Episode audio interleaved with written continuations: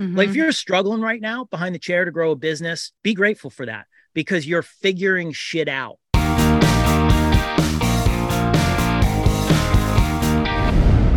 Welcome to another episode of The Chairapist. And I am on today with Chris Sulimay, who has been in the industry for how long now? Thir- this is my 30th year. So you started when you were 12. I started when I was 13, but I mean, physically licensed. Um, yeah, this is this is my 30th year. That's so awesome.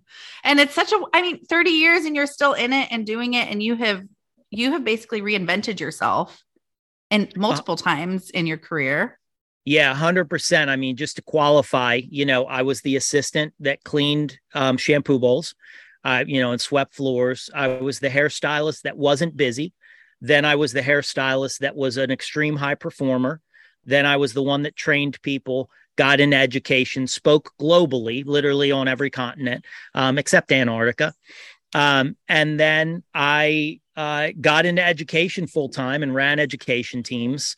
And now I'm really speaking on behalf of the human being behind the chair, who is, you know, our, I believe that business, the salon business, but business in general, gives you a playground to learn to grow up. And oh boy, right, does it. right. And by growing up, I mean you you learn number one, as a hairstylist behind the chair or salon owner, we have the opportunity to meet a more diverse crowd than almost everybody and really have personal conversation. So if you think about it, you have a client in your chair right now who owns half of your town, right? Like you know, you have that super rich wealth. They've done it all. They've developed it all. They they are the person. Um, I had a client in my chair who was that person for me. His name was Steve. And when he sold his business, he sold it for $287 million. Oh, my. I, that's a lot of and, money. and I got to learn from that man through our conversations. And because of the relationships that hairdressers and salon owners get to develop, they willingly give you that information, right? You can't buy this shit in college. No. Right. You can't. And so on the other end of it, um, it gives you the opportunity we were talking about pay raises or or or raising prices before we got on and it gives you the opportunity to walk through the discomfort of learning how to have a crucial and important conversation with a client about a price increase when you don't feel worth it inside. Mm-hmm. So, you know, to me, like business being behind the chair is a playground to develop lifelong relationships, be a staple in your community, as well as grow up as a person if that's what you're looking for. And some people miss that opportunity being behind the chair. Some people get to a place where they're comfortable and it's just too much for them to grow and they stay stagnant. And you see this all the time. Oh, I and see then, it. Yeah. All the time. Where I'm just and, like, can I help you, please? right and then in the ch- very chair next to them, there's somebody else that decided to take a different journey. Mm-hmm. And the only difference there is one of them sees the opportunity in a different way. And then they seize the opportunity in a different way. And so, like, that's the opportunity that we have. And I, and I, you know, the, where what I find myself doing now a lot is trying to relate to people that just because you're behind a chair, you're not any different than somebody else who's passionate about the thing they do, whether they're a chef or a used car salesman, right? If they're pa- if they're truly passionate and sees the good in what they do, then we're not that different and that you can grow up not only professionally but personally and you can practice those skills in your salon every day. You know, it's interesting that you say that about on point and in perspective of where you are in your career. It's we had, and this is just an example, a shoe salesman that I worked with at Nordstrom growing up as a kid. He was the best at sales of anybody I ever met. He went to conferences, he went to um oh gosh what was it toastmasters so he could learn how to speak to people and he was super successful the number one salesperson in that company for years and then retired but it's like a shoe salesman, you know, and Mm-hmm. or a hairstylist. Like, mm-hmm. well, don't you just cut hair? And it's like, no, there is so much more beyond that. So you saying that, and this speaks to not just hairstylists, as we were talking about. This speaks to everybody and wherever you are and where your passion lies. Yeah, a thousand percent. And the thing is, is like one of the first challenges is seeing that opportunity for what it is like for a real opportunity to to offer a person a very valued service. And i'm not talking about is your balayage or you know whatever as good as the person's next to you. I'm talking about did you develop that relationship at a deeper level while valuing yourself? And then did you decide to take on the challenge of developing yourself professionally? And meaning that by 25 years old, I'm a different hairstylist and person than I was when I was 21. And when I'm 30, I'm different than 25, and so on. And what that means is growing and becoming something new almost on a daily. It means what I did yesterday doesn't get me to where I'm going, it got me to where I'm at. And sometimes it means being strangely uncomfortable in a career evolution if you're open to that, you've got a hell of a journey ahead of you. It is. It's one of my mentors in hair actually said, if you're not willing to change, or if you're not willing to be like the crab that gets into a bigger shell, then you're in the wrong industry. And it hurts. Mm-hmm. He's like, it hurts to grow, but it's good to grow. To add to that, sorry, but no, like no, please do. That's super important. You're on the wrong freaking planet you're on the wrong planet if you're not ready to get into another shell. And I mean, if you're old like me, now well, you're only 30, what you, or no 40, we decided since you started when you were, you know. Oh, all right. Yeah, yeah, yeah, yeah. No, I'm 49. I'll be 50 next year. When you're 50, and I promise you, you will be, right? Hopefully. You we'll will get be. there. When you're 50, you'll look back, you'll go, number one, I'm I'm a lot younger than I thought 50 would be. But number two, you'll have chapters that you'll be able to see. So, right now, one of my most fun things to do is talk with millennials about zillennials, right? Because I'm a Gen Xer. And Yeah. it was like there was a period of time there where, as a Gen Xer, I was out of style. You did not want to be me. You know, I was like the over the, we were irrelevant. We didn't, you know, and I felt it. I felt irrelevant. And now I have these, you know, leaders that are millennials, grandma millennials, grandpa millennials that are, you know, in their mid 30s and they're running up against the same feelings that I felt when I was 32 behind the chair and had a banging clientele, which was wow, even though I'm making a shit ton of money behind my chair, I feel irrelevant compared to my 22 year old new hires because I'm just not as cool anymore. Right. I'm like, You're not I- tik you weren't TikToking and Instagramming and well, that you know that didn't exist when I No, was know. 32, I right? You know. know, and but they still had their things, you know, that they Yeah. did where you're like, oh, I need to learn more from you. And what can I teach you? And what can you teach me?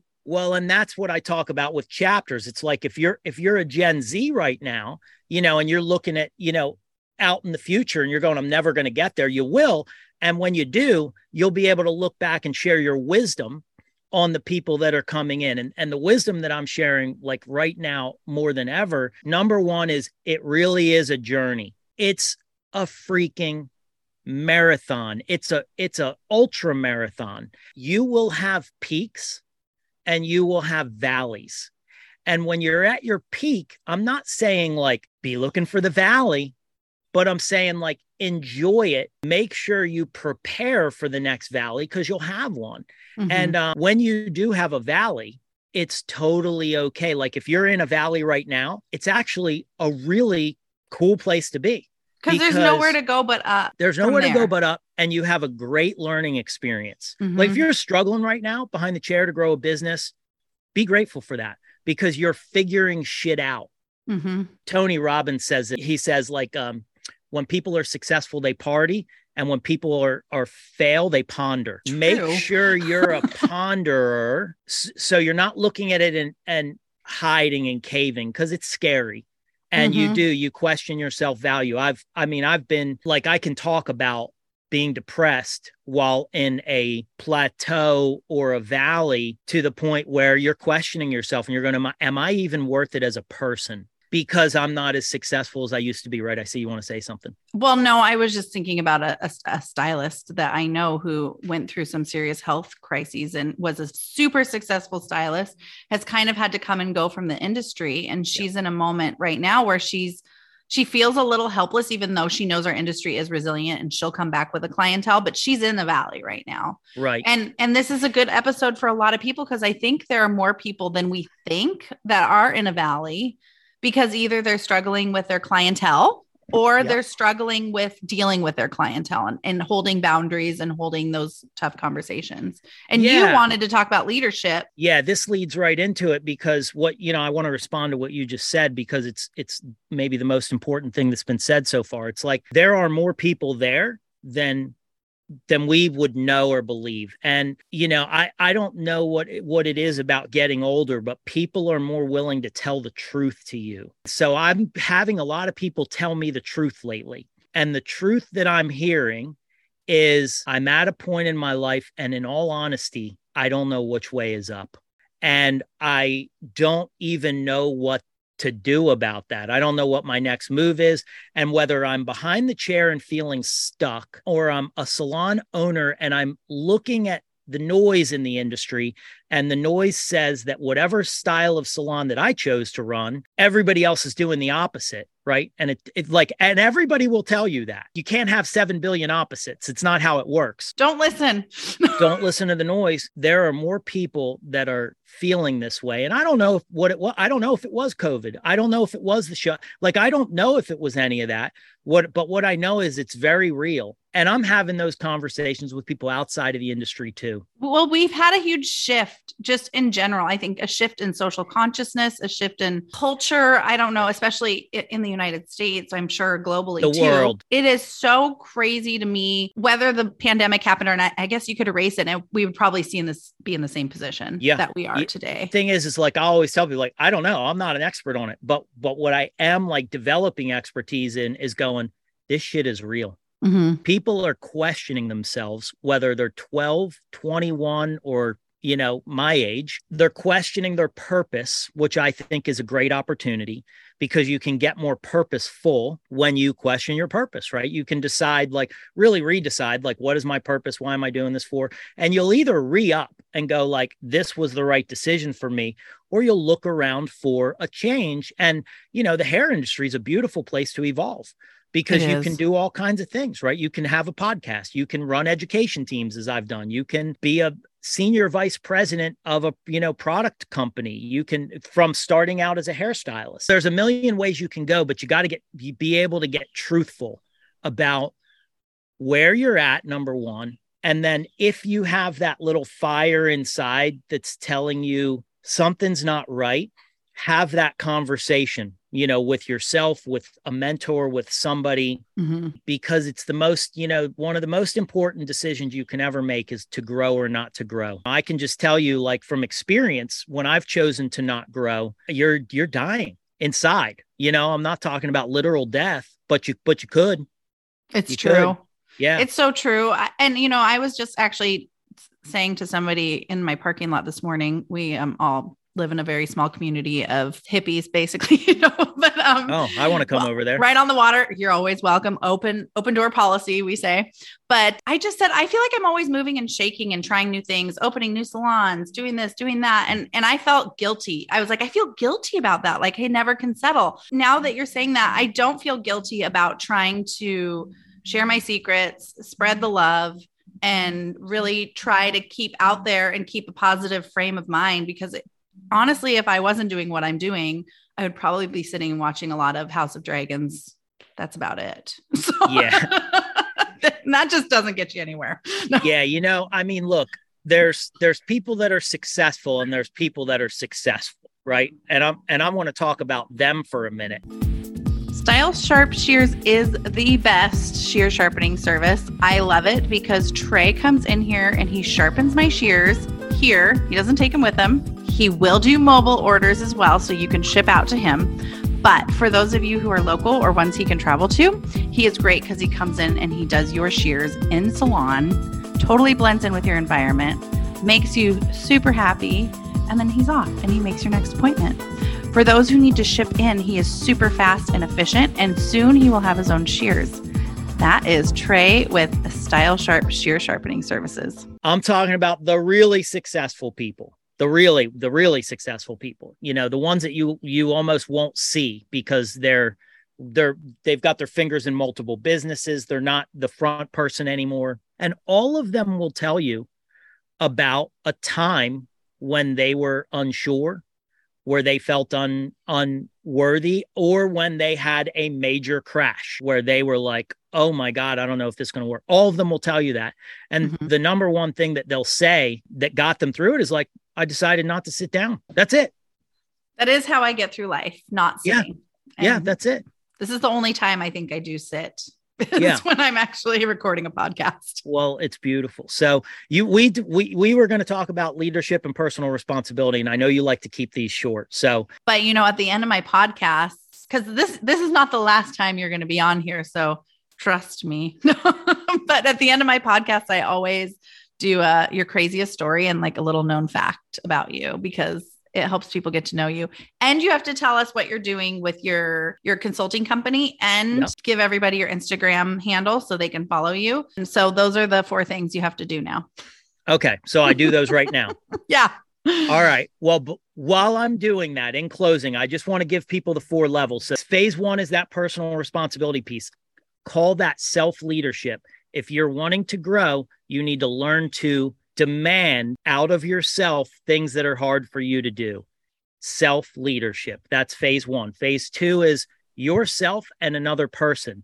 That's when you start to grow in your influence, and maybe people in your environment look at you. They see you're doing things good, and they come over and they say, Hey, how did you mix that color? Uh, how did you do that technique? Blah, blah, blah. And you start to share it.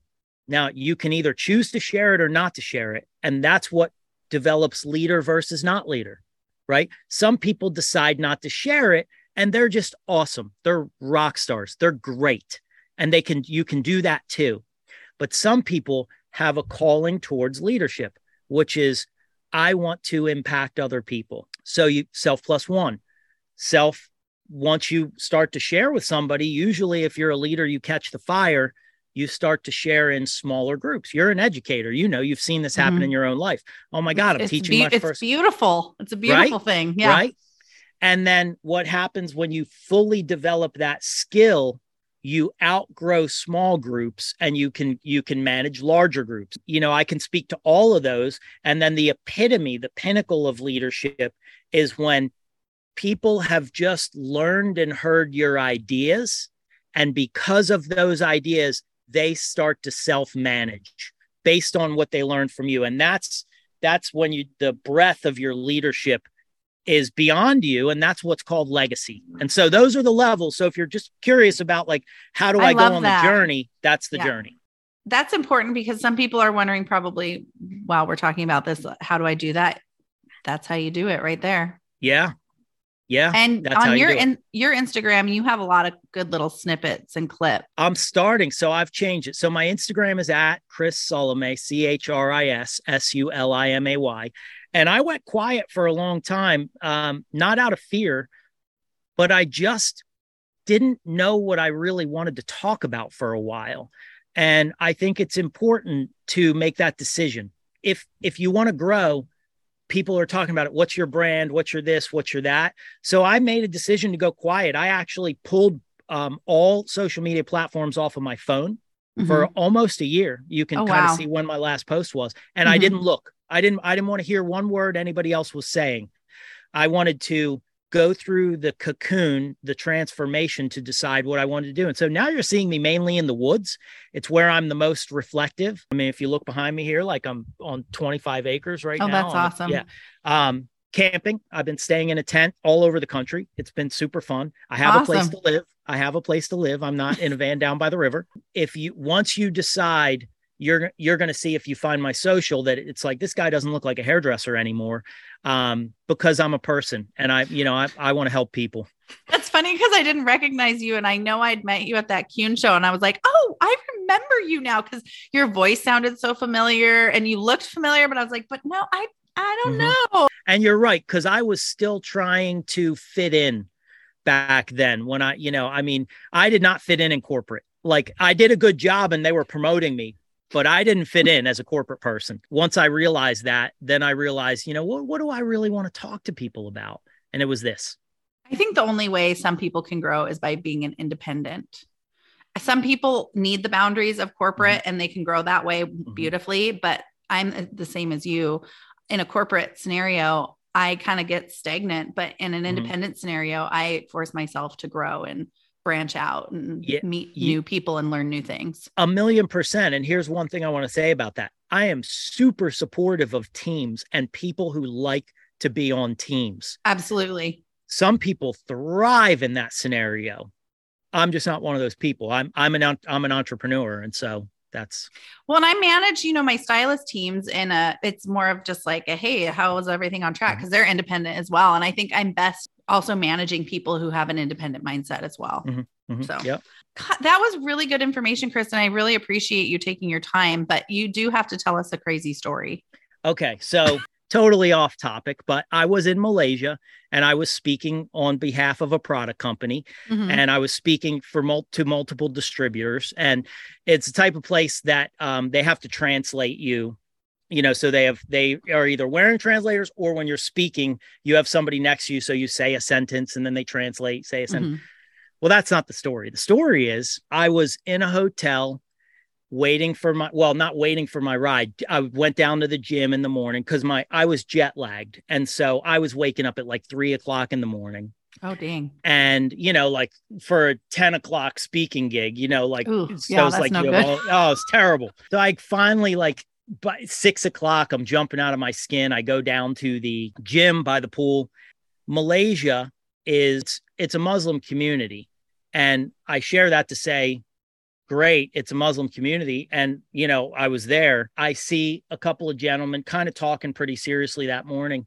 And you know i was a little kind of frightened because this is back in the closer to the days of 9-11 you know type whatever. So i want to mm-hmm. put some perspective as to where yeah, we yeah. were at and why i'm why i'm telling the story. So i get into a cab that morning. The taxi driver turns around, stops the car, turns around, he looks at me and he says, Did you hear the good news? And I said, What's the good news? and he said, They got Osama bin Laden. And I was like, Oh shit.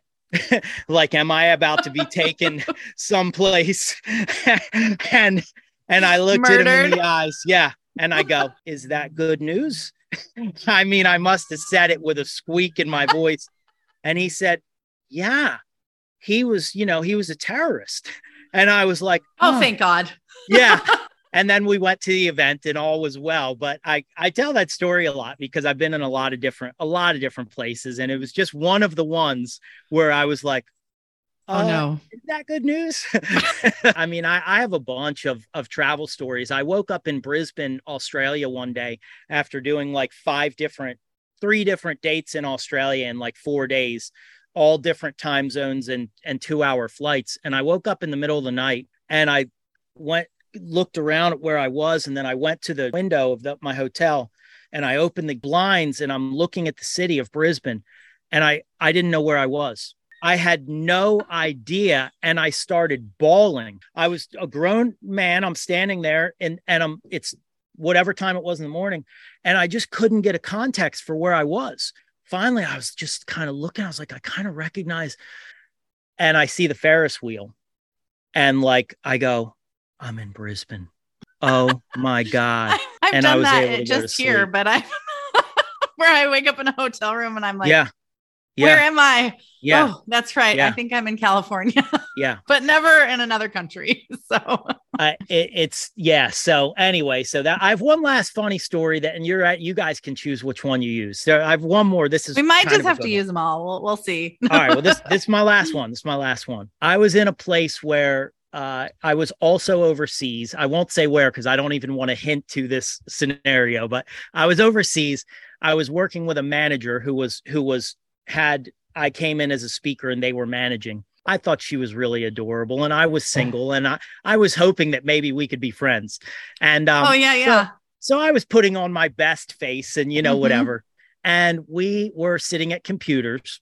Mm-hmm. And um, so I got a DUI in 2010. It was, you know, it was it was a horrifying experience, but I I basically haven't drank since then. I, I did have one hiccup uh, years back, but I've been sober for a long time now. Good, congratulations! And, um, That's a big oh, deal. Thanks, it's amazing. I that's why I'm I, I feel comfortable telling the story. So we of course do the thing that younger people do, and we start looking each other up. But we Google each other's names on the internet. and all of a sudden it dawns on me that like one of the first pictures at that time that was popping up of me was my my mugshot. I looked as bad as you can look when you get a DUI mugshot, you know. Mm. So we didn't end up being that good of friends. And and she judged you for that. Yeah, probably helped me to get sober and stay sober and grateful for that journey. But so those are my three. That's it.